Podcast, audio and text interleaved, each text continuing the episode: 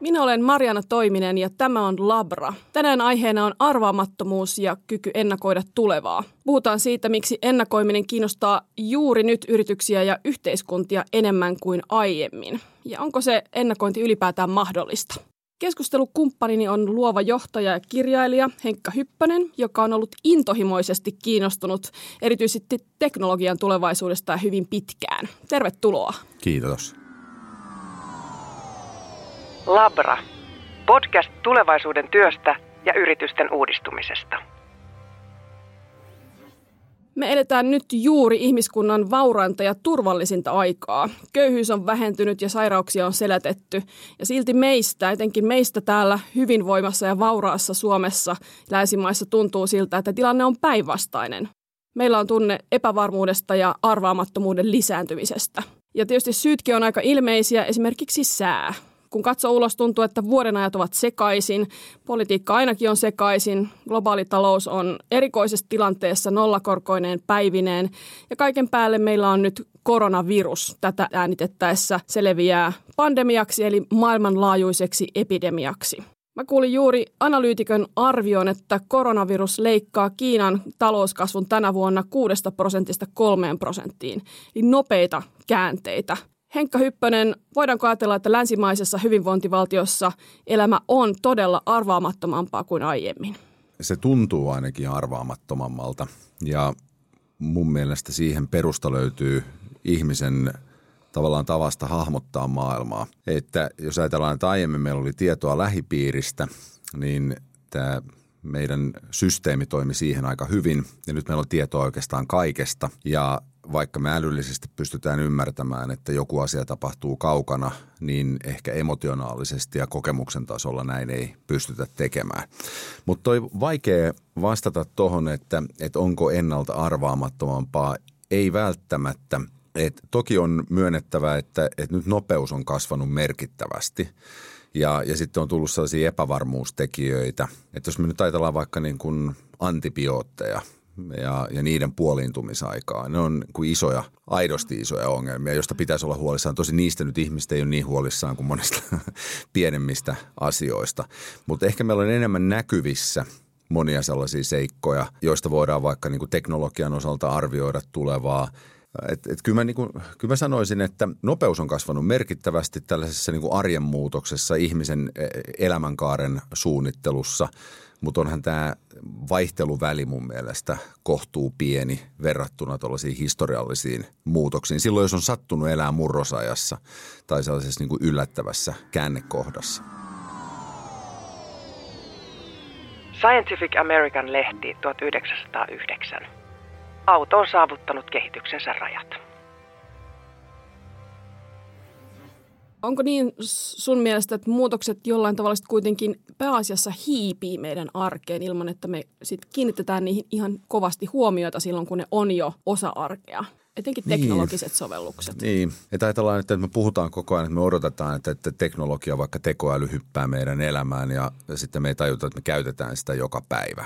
Vaikka siis niin yksinkertainen ja banaali asia kuin Google, että, että mehän koko ajan treenataan Googlen tekoälyä, vaikka me kuvitellaan itse, että me saadaan sieltä tietoa, mutta me ei edes itse asiassa tiedetä, että, että me ollaan tekoälyn kanssa tekemisissä näissä kohdissa.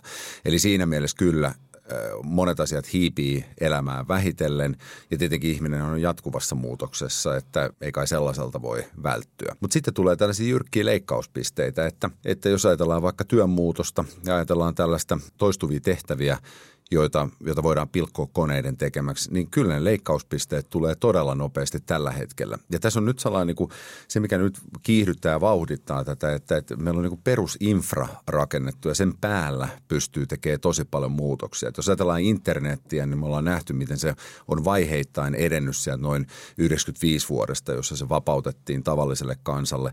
Ja nyt alkaa oikeastaan näkyä vasta se vaihe, mitä silloin osa ihmisistä uumoili ja, ja nyt se tulee niin kuin todeksi, että sen päällä pystyy tekemään käsittämättömiä asioita. Vielä muutama vuosi sitten tuntui, että tekoälystä oli enemmän haippia kuin nyt. Jotenkin se oli, kaikki oli uutta ja me hämmästeltiin robottilääkäreitä, joita kirurgisia toimenpiteitä teki itsekseen. Ja me niin kuin jaksettiin innostua ja hämmästellä. Ja nyt tuntuisi olevan sellainen vaihe, jossa me ei oikein niin kuin hätkähdetä mitään ja se haippi on vähän laskenut. Niin onko tämä se piste, jossa sitten asiat alkaa todella tapahtumaan varsinaisesti? No nyt tapahtuu tosi paljon asioita. Että jos me mietitään koneoppimista, selviää hurjaa tahtia tällä hetkellä. Mutta siitä niin kuin tehdyt tavallaan tällaiset johtopäätökset, että, että nyt ollaan jollain tasolla tekoälyn kanssa, että se automaattisesti johtaisi seuraaviin portaisiin, niin ne on kyllä mun mielestä virheellisiä. Eli me jotenkin niin kuin, ehkä sen käsitteen kautta tai ehkä sen historian kautta ajatellaan, että, että jos tekoäly pystyy tekemään tämän ja tämän tyyppisiä asioita, niin sittenhän looginen seuraava porras on tämä ja tämä. Ja usein näissä hypätään sellaiselle tasolle, että, että ihmiset alkaa odottaa tekoälyltä tekemisiä ja toimia, jotka edellyttäisi tietoisuutta. Ja, ja nyt tietoisuutta ei vaan tällaista niin kuin ihmisen kaltaista tietoisuutta, vaan vaikka esimerkiksi voimakkaampaa artefaktitietoisuutta tai kontekstitietoisuutta. Ja nämä on, nämä on itse asiassa aika vaikeita ongelmia ratkaistavaksi. Ja millä perusteella näin voi sanoa, on se, että kun ei näitä ole kukaan ratkaissut. Ja, ja se oikeastaan, mitä nyt nähdään tällä hetkellä tekoälystä, niin yksi tutkija on hienosti sanonut, että – se johtuu siitä tämä niin kuin tavallaan huiman näköinen harppaus ja vauhti, mikä on tällä hetkellä tehty, että kukaan ei oikein ymmärtänyt, että kuinka paljon näitä matalalla roikkuvia hedelmiä on. Ja nyt niitä niitetään. Ja tämä ei suinkaan ole niin kuin väheksymistä, vaan, vaan siellä on käsittämättömiä asioita esimerkiksi vaikka luovuuden alueella, joita kuviteltiin, että koneet ei voi tehdä, jota ne tekee paljon paremmin kuin ihmiset. Ja, ja se on vielä sellainen niin kuin tulevaisuus, joka on täysin faktinen tällä hetkellä – ei edellytä minkäänlaista teknologista lisäkehittämistä, mutta se on levinnyt hyvin pienelle alueelle suhteessa siihen, missä ne käyttökohteet on. Tapahtuuko tässä sama kuin muutos, muutosvoimissa yleensä, että me ensin ihmisinä, vajavaisina ihmisinä, me yliarvioidaan se nopeus, jolla joku muutos tulee meidän käsimme ja sitten sen jälkeen me vähän unohdetaan se ja sitten me täysin aliarvioidaan se vaikutus, mikä sillä on. No siltä se näyttää ja mun mielestä se on aika fataalia siinä mielessä, että se fakta on se, että vaikka se on klisee, niin se nopeus kasvaa ja tämä näkyy myös tutkitusti siinä, että kuinka nopeasti me omaksutaan uutta teknologiaa. Et paitsi, että sitä tulee koko ajan meidän elämään lisää, niin me omaksutaan se nopeammin. Et jos miettii sitä, että kuinka nopeasti vaikka puhelin tuli käyttöön versus se, että minkälaisen pisteen internet on saavuttanut, niin se vaan se teknologian adaptaationopeus kasvaa koko ajan. Ja nyt kiinnostavaa on vielä se, että tämä, niin kun on siirrytty atomeista bitteihin, niin se on saman tien levitettävissä käytännöllisesti katsoen neljälle miljardille ihmiselle, jos ajatellaan, että 2019 oli noin neljä miljardia ihmistä verkossa. Eihän tällaista ole koskaan siis ihmiskunnan historiassa nähnyt. Et, et siis, nyt ei voida puhua, että leviää kuin virus, koska leviää nopeammin kuin virus. Thomas Watson, IBMn pääjohtaja 1943. Uskon, että maailmassa on markkinat korkeintaan viidelle tietokoneelle. Ennen kuin mennään pidemmälle, niin kysyn sulta, että milloin sä kiinnostuit tulevaisuuden ennakoinnista oikein kunnolla ja, ja miksi? No varmaan niin kuin ihan ensimmäisiä oli 90-luvun alkupuolella, kun mä kuulin, että Japanissa itse asiassa ei ole enää olemassa radiossa ihmisiä, jotka soittaa levyjä. ja, ja koska se oli 90-luvun alussa niin kuin hyvin pitkälle – se, mistä maksettiin palkkaa, että valita oikeat levyt ja, ja niistä jotain sanottavaa ja soittaa ne ja tehdä raportit, niin se oli aikamoinen järkytys. Että tavallaan käytännön tasolla – joutui varautumaan jo melko varhaisessa vaiheessa. Mä olin kuitenkin 18 vai 19, kun aloitin radiossa.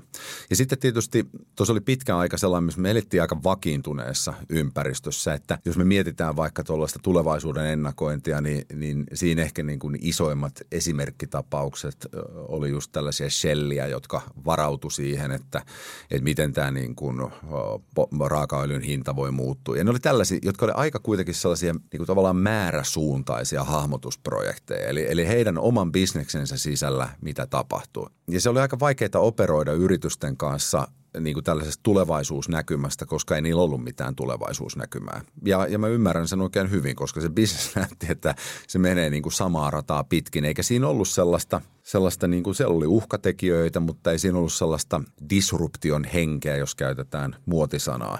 Sitten mun edellisessä firmassa Plus One Agencyssä, kun me tehtiin tuotteita ja palveluita tulevaisuuden maailmaan, niin siinä se, siinä se muuttui niin tärkeäksi työkaluksi, koska silloin oli jo nähtävissä siis 2010-luvun alussa, että et nyt vaan tapahtuu tosi paljon. Siinä on juuri finanssikriisi alla, joka tarkoitti mun nähdäkseni, mulla ei ole virallisia lukuja, mutta, mutta jos katsoo niin kuin sitä laajaa asiakaskuntaa, niin tarkoitti sitä, että se tapahtui aikamoinen johtajapolven vaihdos. Ja nämä, nämä uudet johtajat – tuli siinä kohtaa vähän uudenlaisen ajatuksen ja oli pakkokin olla uudenlaisia ajatuksia. Kun Suomessa jatkui vielä niin pitkään, niin alkoi sellainen aika voimakas uudistamisen kausi. Siinä on sitten samaan aikaan tämä teknologinen muutos, sitten tekoälystä alkoi tulla tai koneoppimisesta yhä niin kuin relevantimpi. Se nyt oikeastaan tapahtui vasta 2015 jälkeen, kun Google vapautti TensorFlow. Se, se, se muutti sitä pelikenttää. Ja nyt on jo aika vaikea nähdä – niin kuin omassa tässä pienessä piirissä sellaisia ihmisiä, jotka ei yrittäisi jollain tavalla jäsentää, että mitä tässä on syntymässä. Ja, ja siihen on tietysti vaikuttanut se, että on ollut todistusaineistoa siitä, että isokin toimiala saattaa muuttua muutamissa päivissä. Ja mun mielestä hieno esimerkki on vaikka elintarviketeollisuus, että en, mä uskon, että moni toivoo, että jotain muutosta tapahtuu, mutta en usko, että kukaan olisi uskonut, että, että noin suurissa massoissa tapahtuu kuitenkin noin merkittävä muutos – mikä on tapahtunut tässä ihan muutaman vuoden aikana. Ja mikä se muutos on, joka on merkittävä? No, jos me katsotaan sitä, että minkälainen se keskustelu tällä hetkellä on siitä, että miten tämä ravinto tuotetaan meille. Ajatellaan vaikka niin kuin eläinkunnan käyttöön, niin mä en muista omasta historiasta tällaista, e, enkä mä usko, että kukaan oikein muukaan muistaa. Se on ollut hyvin pienten piirien – tavallaan se on ollut vegaanien tai luonnonsuojelijoiden tai jonkun muun alue ja, ja nyt se selkeästi on tunkeutunut mainstreamiin ja mun mielestä aina hieno esimerkki on siitä se, että, että kun vannoutuneet jonkun alan tuottajat alkaa muuttaa omaa strategiaan. Ja, ja kun me tiedän, että, että kuinka, kuinka vähän kiinnostuneita ne on mistään tällaisista ikään kuin trendeistä tai ilmiöistä ollut aiemmin. Ja se, että, että ne muuttaa omaa tapaansa toimia. Tosi isot firmat, osa pörssiyrityksiä niistä, niin se on kyllä varma signaali siitä, että silloin on jotain tapahtunut heidän luvuissaan myös. Sitten toisaalla on hiukan sellainen käsitys, että aika suuri osa yrityksistä ei ole vielä investoinut tulevaan. Jos ajatellaan vaikka Suomen TKI-investointeja, niin tota, innovaatioon ja, ja tota, tutkimukseen, kehitykseen liittyvät investoinnit on, on laskeneet yhdeksän vuotta peräkkäin.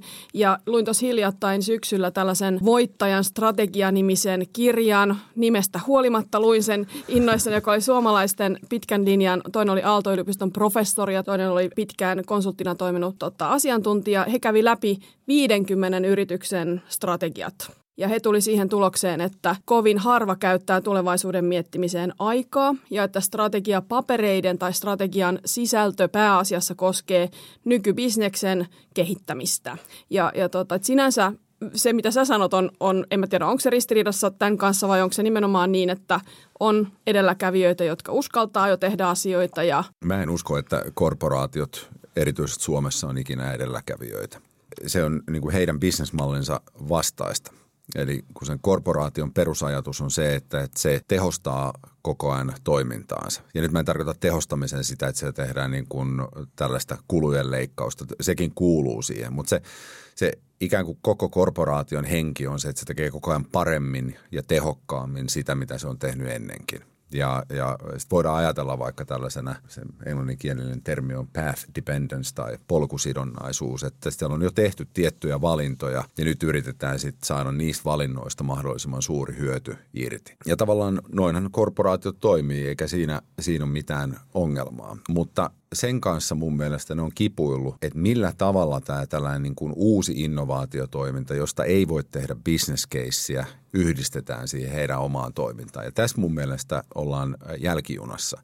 Eli kiinnostusta on paljon ja pieniä kokeiluja on, mutta sitten ei oikein ehkä ymmärretä tai osata, että miten se liitetään omaan strategiaan. Että jos yrityksellä on vaikka tällainen stage gate-prosessi, niin sieltähän ei ole mitään ikinä yllättävää tullut ulos. Eli, eli tällainen prosessi, jossa on erilaiset portit ja, ja tota, erilaiset vaiheet, jossa jokaisessa tehdään, että jatketaanko projekti vai tapetaanko se, investoidaanko siihen vai meneekö se eteenpäin. Ja täällä on aina ongelma, että jossain vaiheessa jollain portilla joku kysyy, että, että miten tästä tulee bisnestä – ja se ongelma liittyy siihen, että silloin kun on täysin uudesta kategoriasta kyse, niin ei, ei sille voi laskea mitään bisneskeissiä. Sä voit arvailla kaiken näköistä, mutta se on todella vaikea todeta. Ja sitten monille näistä korporaatioista ne on silti liian pieniä, vaikka sinne arvailee jotain. Koska sitä ei voi nähdä, tavallaan se olisi hullua, ennakoida jotain sellaista eksponentiaalista kasvua sinne, vaikka sellainen voisi tullakin. Ja tämä on se ongelma. Ja silloin näin yksinkertaistettuna, niin siellä voisi olla niin kuin kaksi tavallaan strategiaa, että, että sulla on tällainen niin kuin,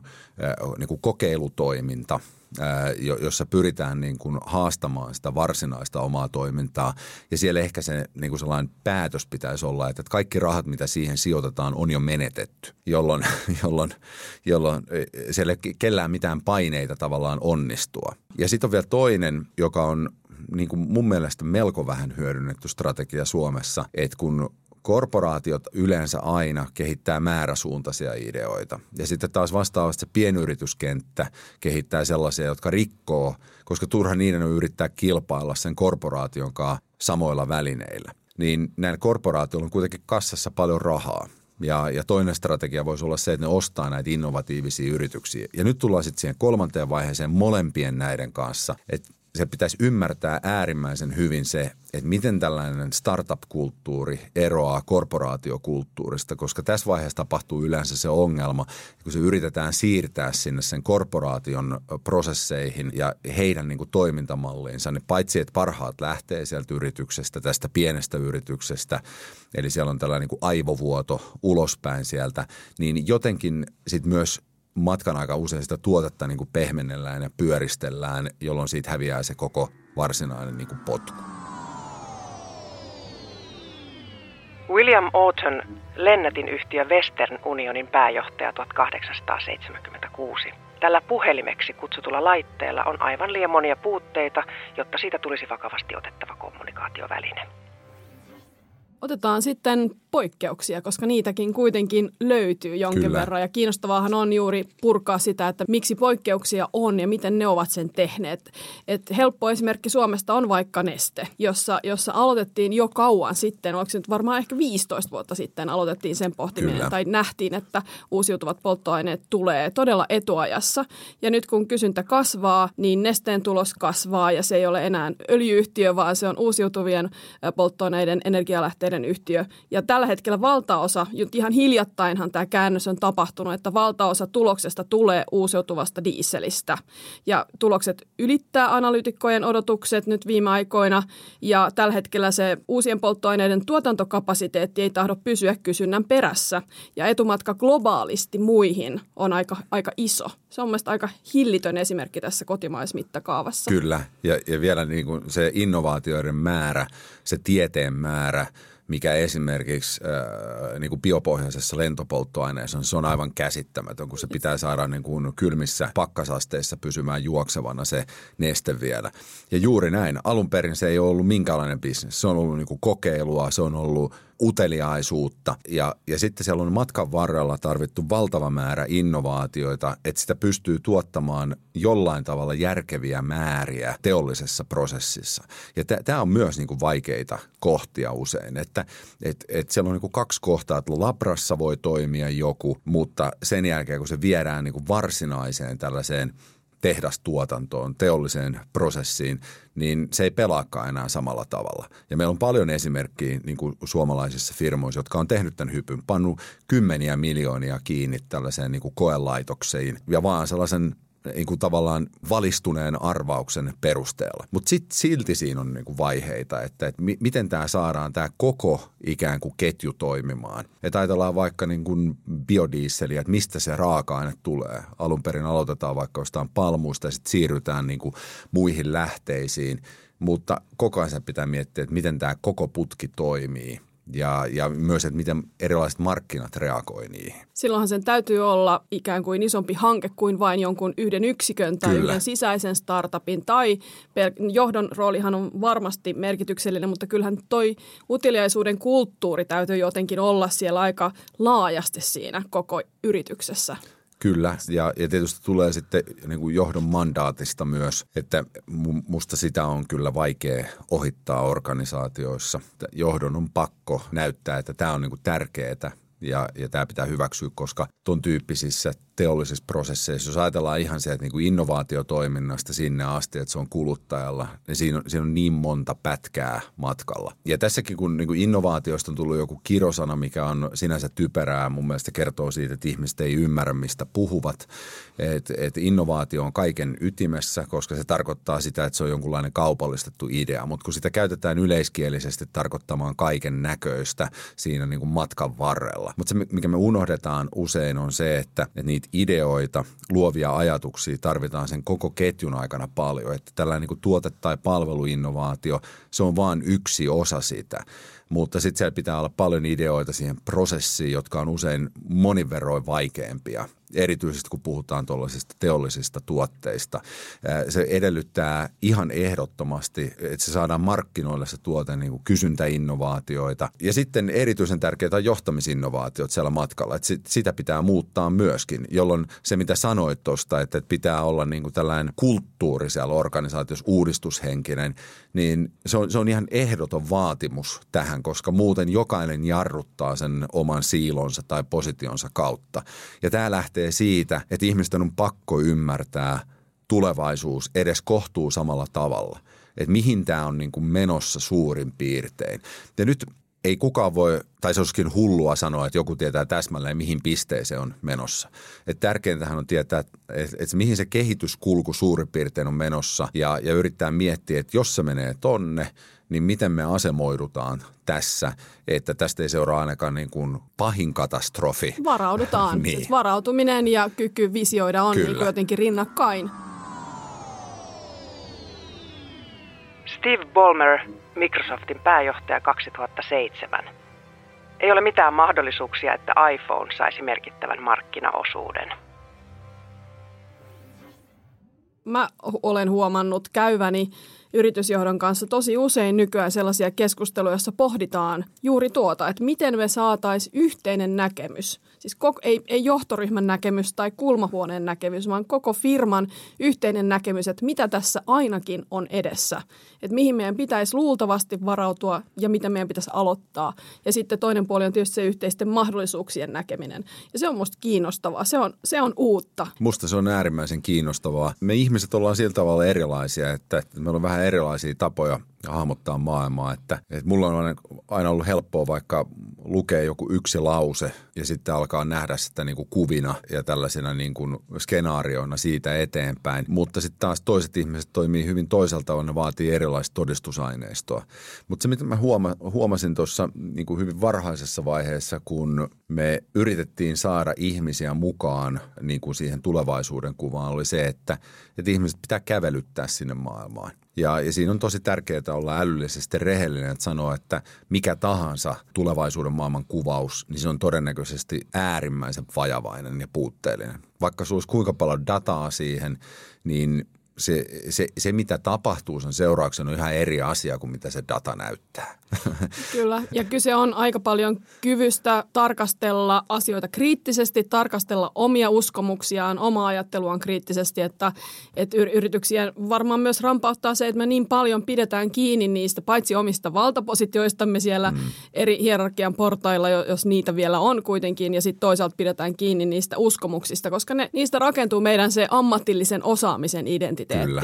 Ja se, että kollektiivisesti jotenkin päästetään niistä vähän irti ja tunnustellaan, että mitä tässä saattaisi olla, niin se, se vaatii aika paljon aikaa yhteistä ja Joo. työkaluja ja sellaista vankkaa ju, ju, pyrkimystä juuri näin. Ja, ja, ja tässä niin kuin se vanha organisaatio ja johtamiskulttuuri on tehnyt ison karhunpalveluksen, koska se on opettanut ihmisiä monessa paikoissa pitämään mölyt mahassa. Ja kuitenkin mä, mä en sano sitä, että aina ihminen, joka on etulinjassa, hahmottaa kaikkea. Mutta sille ihmiselle, joka on etulinjassa, siellä missä asiat tapahtuu, se on tuottamassa, toteuttamassa, palvelemassa, niin silloin on todella paljon sellaista tietoa, joka siinä organisaatiossa ei mene sinne niin kuin yläportaalle. Ja nyt nämä klassiset organisaatiot on toiminut niin, että johdolla mukaan on joku tietämys jostain ja sitten se vedetään sieltä alaspäin koko organisaation. Keskijohto on jo sitä mieltä, että se ei ole mitään järkeä, mutta tietää, että jos aikoo siellä korporaatiopolitiikassa pärjätä ja säilyttää oman työnsä ja saada omat bonukset, bonuksensa, niin se pitää viedä eteenpäin. Ja sitten porukka kiroilee siellä, että no ei taju yhtään mistään mitään. Kun tällaisia luodaan, niin mun mielestä sinne valikoituu niihin yhtiöihin ihmisiä, jotka ei kyseenalaista tai pitää mölyt, mölyt mahassaan tietyn aikaa. Ja sitten kun sanotaan yhtäkkiä, että no niin nyt aletaan ajatella kriittisesti ja omilla aivoillaan, niin se ei ihan onnistukaan kerralla. Ja mä oon nähnyt tässä viime vuosien aikana tästä aivan käsittämättömiä esimerkkejä siitä, että, että miten tilanne voidaan pitää auki – ja, ja silti niin kuin johdettuna, että se menee johonkin suuntaan. Ja, ja y, yksi ehkä sellaisista niin kuin käsittämättömimmistä on, on Pixarin toinen perustaja Ed Catmull. Ja, ja mä haastattelin häntä mun tulevaa kirjaa varten kahteen kertaan ja, ja olin Pixarilla siellä Emeryvillessä äh, siellä pääkonttorilla. Ja se, mikä siitä välittyi, oli se, että siinä ei ole mitään sellaista niin kuin amerikkalaista tavallaan sellaista niin kuin tähtijohtajuutta. Vai, vaikka siellä se, niin kuin, se on aika luontevaa. Se toimitusjohtajalla on tosi paljon valtaa ja, ja niistä on tehty niin kuin kansallissankareita. Mutta, mutta hän on niin kuin riisunut sitä valtaa pois ja se osittain johtuu ehkä siitä, että kun hän on koulutukseltaan ää, tieteentekijä, hän on, hän on tietojenkäsittelytieteen tohtori, taitaa olla, olla niin kuin prenikoiltaan ja sitten opiskellut animaatio siihen niin kuin alun perin, niin hän, hänen johtamismallinsa on se, että hän tekee hypoteeseja ja testaa niitä ihmisten kanssa. Ja se on tosi kiinnostavaa, kun se puhuu organisaation ongelmista, niin ei kertaakaan maininnut, että ihmisillä on joku ongelma, vaan kertoo, että mitä ne ihmiset on niin kuin sanonut ja sitten, että kun miettii, että mikä tässä ikään kuin systeemissä on ongelma, että se tuottaa tällaisia lopputuloksia ja sitten keskustelee yhdessä ihmisten kanssa, kokeilee kaiken näköisiä. Jolloin ja, ei ole kysymys valtarakenteista tai ikään kuin väärin tekemisestä tai oikein tekemisestä, vaan niin kuin hypoteesien testaamisesta. Kyllä, kyllä. Joo. Ja, ja, ja tätä mä oon ajatellut tällaisena niin kuin tämän ajan ja tulevaisuuden johtajuutena, koska – se on täysin epäuskottavaa kertoa kenellekään, mitä tulevaisuudessa tulee tapahtumaan. Se on vaarallista, koska se on yhden ihmisen, jos sillä ihmisellä on paljon valtaa, niin se lukitsee jotain. Mutta me ei voida elää, elää vain sen, että kaikki tekee mitä huvittaa. Että siellä on jonkunnäköinen niin kuin arvaus ja pyrkimys siitä suunnasta.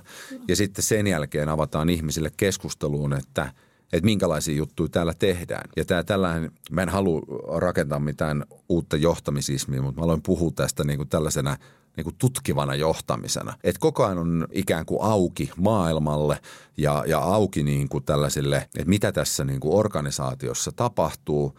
Ja koskaan ei ole mitään pakkoa niin kuin omasta arvovallastaan tai merkityksestä käsin sanoa ihmisille, että me tehdään näin – vaan jos joku keksii paremman tavan tehdä, testataan sitä. Ja sitten jos tulokset puhuu sen puolesta – niin mennään eteenpäin. Ja strategia muutetaan sen suunnassa. Kyllä. Ja, ja toi on juuri se, missä, missä on se ajattelu, jossa strategia ja tekemistä ei enää eroteta toisistaan, koska Kyllä. niitä ei oikein voi enää erottaa toisistaan, jos haluaa aidosti tutkia, että mitä tässä on tapahtumassa, mihin suuntaan liiketoimintaa pitää viedä, niin silloin sen pitäisi koko ajan elää yhdessä sen tekemisen kanssa. Eli se, että on miettijät ja toteuttajat, niin se ei enää oikein Mä haluan kertoa yhden esimerkin vielä tästä niin kuin Katmulin strategisesta ajattelusta ja esimerkin, jota mä en ole ikinä nähnyt suomalaisessa yritysmaailmassa. Me keskusteltiin hänen kanssaan virtuaalitodellisuudesta ja sen mahdollisuuksista tarinankerronnassa.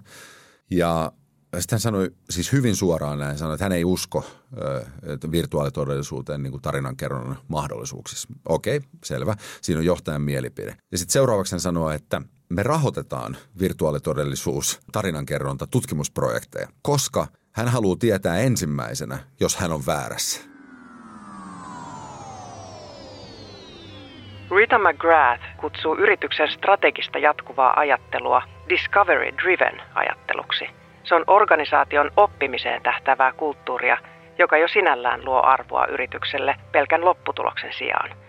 Se muuttaa oletukset tiedoksi – ja osaa hyödyntää uutta dataa joustavasti. Muutokseen tähtäävä innovaatiokone pyörii, eikä yritys jää kiinni nopeasti muuttuvassa maailmassa housut kintuissa. Kolumbian yliopiston professori Rita McGrath on kirjoittanut aika kiinnostavan kirjan juuri tähän liittyen. Ja sen kirjan nimi on Seeing Around Corners, eli, eli sananmukaisesti, että miten yhteisöön, yritykseen pystyisi istuttaa kykyä tai tällaista kollektiivisia tuntosarvia siitä, että löytyy, löytyisi keinoja havainnoida siitä, mitä on tulossa ja mitä seuraavaksi tapahtuu. Uskotko sä, että yritys pystyy rakentamaan? Onko muita, onko sitä Catmull niin kuin Nero, joka oivalsi tämän asian, että kannattaa valjastaa yhteisön, yhteisö siihen tavallaan strategian tutkimiseen ja testaamiseen, vai onko ylipäätään yrityksillä mahdollista tähän? Mitä se vaatii? Vaatiiko se kriisiä? No se näyttää vaativan äh, kriisin monessa paikkaa ja näinhän tämä Katmulin malli on myös syntynyt. Et siellä on alun perin ollut jo hyvin niin kuin hyvä lähtö siihen, koska se on ottanut ensimmäisen, niin kuin 70-luvulla jo ensimmäisen johtamismallinsa yliopistosta, mutta sitten se huomasi, että se ei toimi, että alko, alkoi sitä kehittää. Äh, mä uskon, että tällaisen hengen saa aikaiseksi ja nimenomaan tässä ajassa. Ja, ja nyt jos sitten puhutaan sitten tavallaan nuoremmista polvista tai uteliaammista niin kuin tavallaan sukupolvista, joka ei välttämättä jakaudu iän mukaan, mutta erityisesti kun mennään sinne milleniaaleihin ja, ja sen alle, niin ne odotukset siitä, että miten maailmaa tulkitaan, on varmaan hyvin toisen näköiset kuin mitä ne oli ennustettavaan maailmaan syntyneillä ihmisillä – jossa pystyy olemaan samassa ammatissa niin kuin kaksi-kolme sukupolvea peräkkäin. Eli jos ihmiselle, joka tulee työelämään tänä päivänä, kun se tietää, että se tekee sen niin kuin vähintään 5-7 ammattia ja, ja niistä, mitä se tekee sen työuransa loppupuolella, niitä ammatteja todennäköisesti ei ole olemassa ja vaikka niillä olisi ammattinimike, niin sen sisältö on ihan toisenlainen. Aika vaikea mennä tällaiselle ihmiselle kertomaan, että, joka tietää tämän. Se on niin kuin elänyt sitä maailmaa että jollain on parempi tieto siitä, mihin mennään. Ja, ja voihan olla, että on, mutta se on vain epäuskottavaa sanoa näin. Ja mun mielestä se on organisaation todella paljon älykkäämpi, kun se käydään kriittistä keskustelua koko ajan. Kysehän on, on myös siitä, että luodaan sitä muutoskyvykkyyttä sinne organisaatioon keskustelemalla tavalla, joka luo yhteistä näkemystä tai hypoteesia siitä näkemyksestä, koska niin kuin sanoit, niin siitä ei tiedä, mitä on edessä ja siihen ei voi suoraan valmistautua, että valmistaudutaan nyt tähän asiaan, jolloin siitä tärkeäksi muodostuukin sen ikään kuin reaktiokyvyn ja muutoskyvyn ja sen joustavuuskyvyn uteliaisuuden kehittäminen. Joo, ja tässä, tässä ehkä tullaan sitten toiseen vielä sellaiseen – niin kuin koko ajattelumallin muutokseen, että, että ehkä korporaatiot jossain vaiheessa tavallaan varautui siihen, että tulee joku muutos, joka iskee meihin. Ja nyt tämä koko asia pitäisi kääntää niin päin, että nämä ikään kuin tulevaisuuden mahdolliset kehityskulut mahdollistaa – että itse on aktiivisessa roolissa sen muutoksen aikaansaamiseksi. Ja, ja silloin tämä muuttuu vähän toisenlaiseksi tämä peli. Eli, eli silloin ei, ei varaudutakaan siihen, että jokin meihin iskee, niin kuin vaikka pankkimaailmassa varauduttiin siihen, että joku ulkomainen pankki tulee Suomen markkinalle ja, ja sitten alkaa taistella näiden tota, suomalaisten pankkien kanssa. Ja nyt on tajuttu, että no okei, että näin voi käydä, mutta se on niin kuin ehkä epäkiinnostavin niistä uhkista, jota koko toimialalla on. Ja silloin se joutuu, se organisaatio esittää sen kysymykseen, että no mitä me halutaan luoda, koska se voi käydä tuhatta sotaa samaan aikaan. Ja, ja, ja pitääkin miettiä siihen, että miten me luodaan jotain niin arvokasta, että se kestää tulevaisuuden. Palataanko hetkeksi vielä teknologiaan ja, ja siinä seuraavaksi valtavirtaan tuleviin innovaatioihin. Sehän on varmaan sun kaltaiselle paljon teknologia-innovaatiolle seuraavalle ihmiselle jollain tavalla kiusallista, että sä koko ajan näet, mikä on mahdollista ja näet sen viiveen, joka on valtava, että ne, ne ikään kuin leviäisi, jos koskaan leviää ikään kuin käytäntöön ja mainstreamiin. Miten, miten sä suhtaudut siihen, että mitkä asiat vaikuttaa siihen viiveeseen eniten? Katson, että se on vaikea sanoa, että mitkä vaikuttaa eniten, mutta että, että jos lähtee sieltä niin kuin kovimmasta päästä, niin siellä on, niin kuin, siellä on poliittisia tahtotiloja. Nyt jos katsotaan niin kuin monia teknologioita, niin, niin poliitikot päättää aika monesta sellaisesta asiasta, että miten sitä teknologiaa vaikka tai dataa saa käyttää hyväkseen. Ja se voi hidastaa, tai siis usein se hidastaakin, ja joissain tapauksissa voi nopeuttaakin sitä, että jos tehdään joku tällainen poliittinen päätös vaikka, joka ohjaa luonnonmukaisempiin teknologioihin, ja, ja teknologiat tässä tapauksessa tarkoitan laajasti e, e, siihen, mitä se sana tarkoittaakin, niin, niin silloin se voi niin kuin vauhdittaakin sitä. Mutta siellä on niin poliittiset ja juridiset e, seikat on, on olemassa. Sitten siellä on kulttuuriset seikat, että kyllä joku asia voi olla teknisesti mahdollinen, mutta se voi olla niin kuin kulttuurisesti tai sitten sen vieressä olema psykologisesti niin kuin vaikea – esimerkiksi mietin vaikka näin yksinkertaista juttua, että VTTn labrassa Lauri Reuterin johdolla on kehitetty kantasoluista tuotettuja marjoja.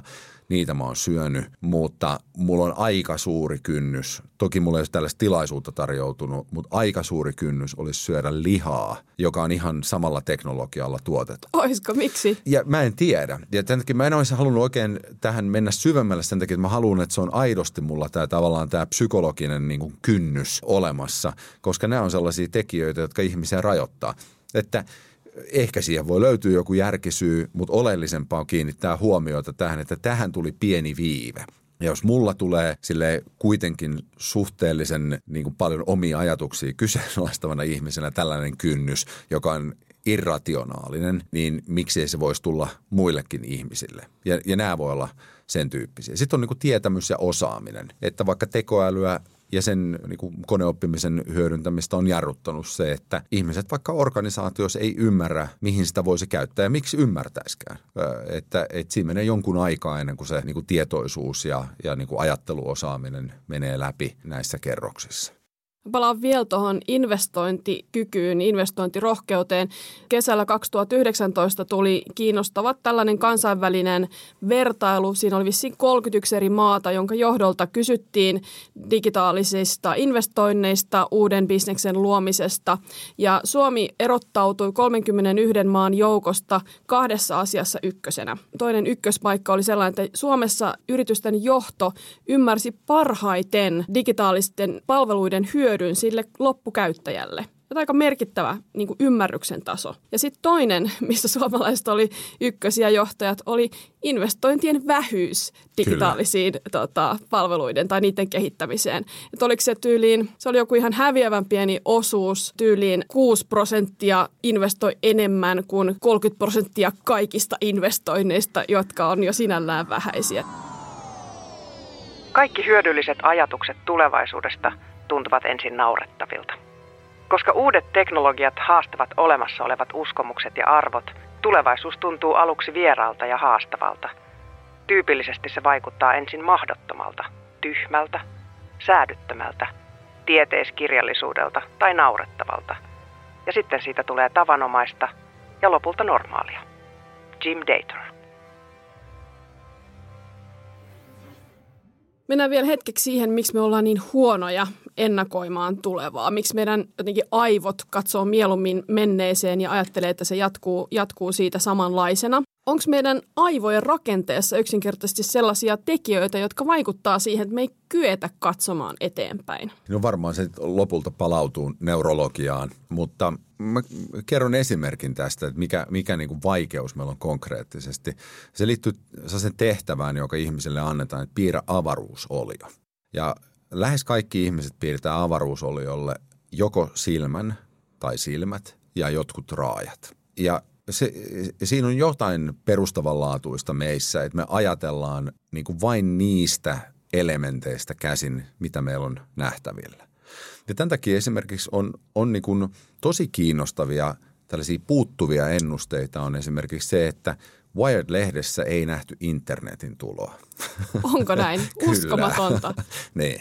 Vaikka se nimi ja, on Wired. Ja, ja, tai että niin. mitä sillä sitten tarkoitettiin. Ja, ja tavallaan sosiaalista mediaa ei mun mielestä myöskään ole oikein ennustettu missään. Että joku varmaan joku, joku supervisionääri on pystynyt tekemään sen. Siis on, on vastakkaisiakin. Arthur C. Clarke ennusti 40-luvulla, että, että aivokirurgi Lontoosta tulee tekemään leikkauksen, joka on Uudessa Seelannissa. Ja, ja se on todella näkemyksellistä, että joku pystyy tällaista sanoa. Ja sitten samaan aikaan yksi hänen ennusteistaan on se, että ihmiset muuttaa pois kaupungeista, koska ne voi niin hyvin olla yhteydessä toisiinsa, niin kaikki muuttaa maalle.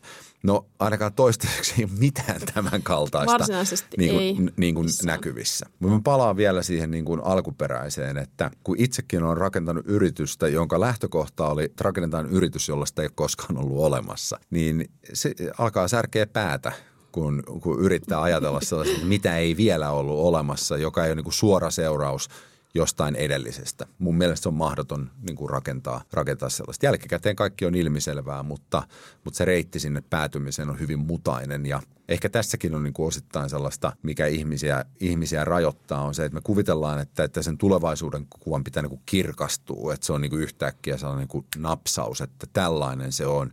Ja toinen sama, että se idea, joka johtaa sinne, että sen pitää olla napsaus. Se hyvin harvoin on Se kyllä kerrotaan usein näin, mutta hyvin harvoin. Ja siinä, silloinkin, kun se varsinainen idea, se loistava idea on löytynyt, mistä sitten myöhemmin kirjoitetaan niitä tarinoita, niin se usein on tuntunut pahalta ja huonolta, jotenkin niin kuin likaselta ja väärältä ja vinossa olevalta siinä niin kuin matkan varrella. Henkka Hyppönen, sulta ilmestyy huhtikuussa 2020 kirja, joka kertoo ihmisen luovuudesta ja luovuuden tulevaisuudesta ja siitä, mikä rooli teknologialla siinä on ja mikä rooli ihmisellä on. Miksi sä halusit kirjoittaa luovuuden tulevaisuudesta? No siinä on kaksi syytä että tämä nopeus, jota tässä nyt on jo markkinoinut, jota ei tarvitse kyllä kenellekään markkinoida, niin mä halusin luovuuden näkökulmasta selittää sen, että mistä se johtuu. Ja, ja se mun hypoteesi siitä on se, että tällainen niin sanottu luova latenssi, joka on käsite, jonka itse keksin kuvaamaan tätä ilmiötä, on pienentynyt, joka tarkoittaa sitä, että mikä tahansa idea me saadaan, niin me saadaan resurssit kasattua sen idean toteuttamiseen nopeammin kuin koskaan. Ja se on aivan käsittämätön, että mitä, mitä me niin voidaan löytää ilman, että me liikutaan omasta olohuoneesta yhtään mihinkään. Tämä oli niin kuin ensimmäinen syy, että tämä, tämä muuttaa niin kuin luovuuden luonnetta. Siitä on tullut niin kuin globaalia, on tosi vaikea kehittää originellia ideaa, jota ei ole jo jossain päin esitetty. Ja se asettaa tälle perusinhimilliselle luovuudelle paitsi uusia polkuja, joita voi tutkia, niin myöskin niin kuin aikamoisen vaateen. Mutta sitten ennen kuin me ollaan edes tätä ehditty oikein miettiä, niin tapahtuu se, että laskennallinen luovuus, eli koneoppiminen ja, ja siihen liittyvät tällaiset generatiiviset mallit tulee luovuuden alueelle. Ja kun meidän fokus on ollut siinä, että milloin chatbotit oppii puhumaan ja keskustelemaan, niin me ollaan tavallaan ohitettu muut älykkyyden lait. Ja koneet on tosi luovia – me ollaan mystifioitu ihmisen luovuutta ihan liian pitkään. Ne, jotka on tehnyt luovaa työtä, tietää, että se on kuitenkin se on inputtia ja sitten siitä syntyy jotain outputtia. Se, siellä on sellaisia elementtejä, joita on vaikea selittää, mutta niistä, niissä ei ole oikeastaan mitään, mitään niin kuin sen mystisempää. Ja nyt kun koneet tulee sinne alueelle, vaikka sävellystaiteeseen, jos mietitään kaupallisen luovuuden puolella, niin reseptiikka on sellainen, mikä mä sanon, että kymmenen vuoden päästä ihmiset ei tee korporaatioissa reseptiikkaa lainkaan. Tieteessä monet tällaiset havainnot menee sinne. Itse asiassa juuri tällä viikolla julkaistu paperi, jossa koneoppimisen avulla on löydetty antibiootteja, jotka pystyy tappamaan superbakteereja. Ja ihmisen vain ei kapasiteetti yksinkertaisesti riitä. Nämä on kaikki luovaa ongelmanratkaisua, jopa taiteellisia alueita. Ja nyt tämä pitää jakaa uudestaan. Ja mua aina ärsyttää näissä keskusteluissa se, että, että vaikka siinä puhutaan niin kuin ihmisestä, niin se ihminen siivotaan siltä alueelta pois kuitenkin. Ihminen on vaan niin kuin joku sellainen kapasiteettiyksikkö, joka sinne laitetaan niin kuin tämän, tämän muun kehikon joukkoon. Ja mä haluaisin kuvata sitä, että siellä on erilaisia asteita, että siellä on ne alueet, jotka on ihmiselle, sitten on ne alueet, jotka selkeästi on syytäkin siirtää koneille, mutta näiden välissä on niin sanottu yhteisluovuuden alue ja en näe, että hirveästi luovia on sillä alueella pyörimässä miettimässä, että miten koneiden kanssa tehdään yhteistyötä, joka ikään kuin augmentoi tämän ihmisen tekemään uudella tavalla ö, omaa luovaa työtään. Mikä sitten on se ihmisen alue ja miksi, miksi se on, mikä merkitys sillä on kaiken tämän keskellä, kaiken tämän murroksen keskellä, missä me ollaan? No me kirjassa vaan muutamiakin sellaisia alueita, mutta ehkä sellainen, mikä on kaikista tärkein on se, että koneet ei kyllä mun käsityksen mukaan vielä pitkiin aikoihin tuu ymmärtämään, mitä ne tekee. Eikä heillä ole sellaista kyvykkyyttä rakentaa merkityksiä, että niin kuin vaikka taiteessa, että, että se taiteilija itse tietää, että minkä merkityksen se on ruumiillistanut siihen artefaktiin, jonka hän on tehnyt.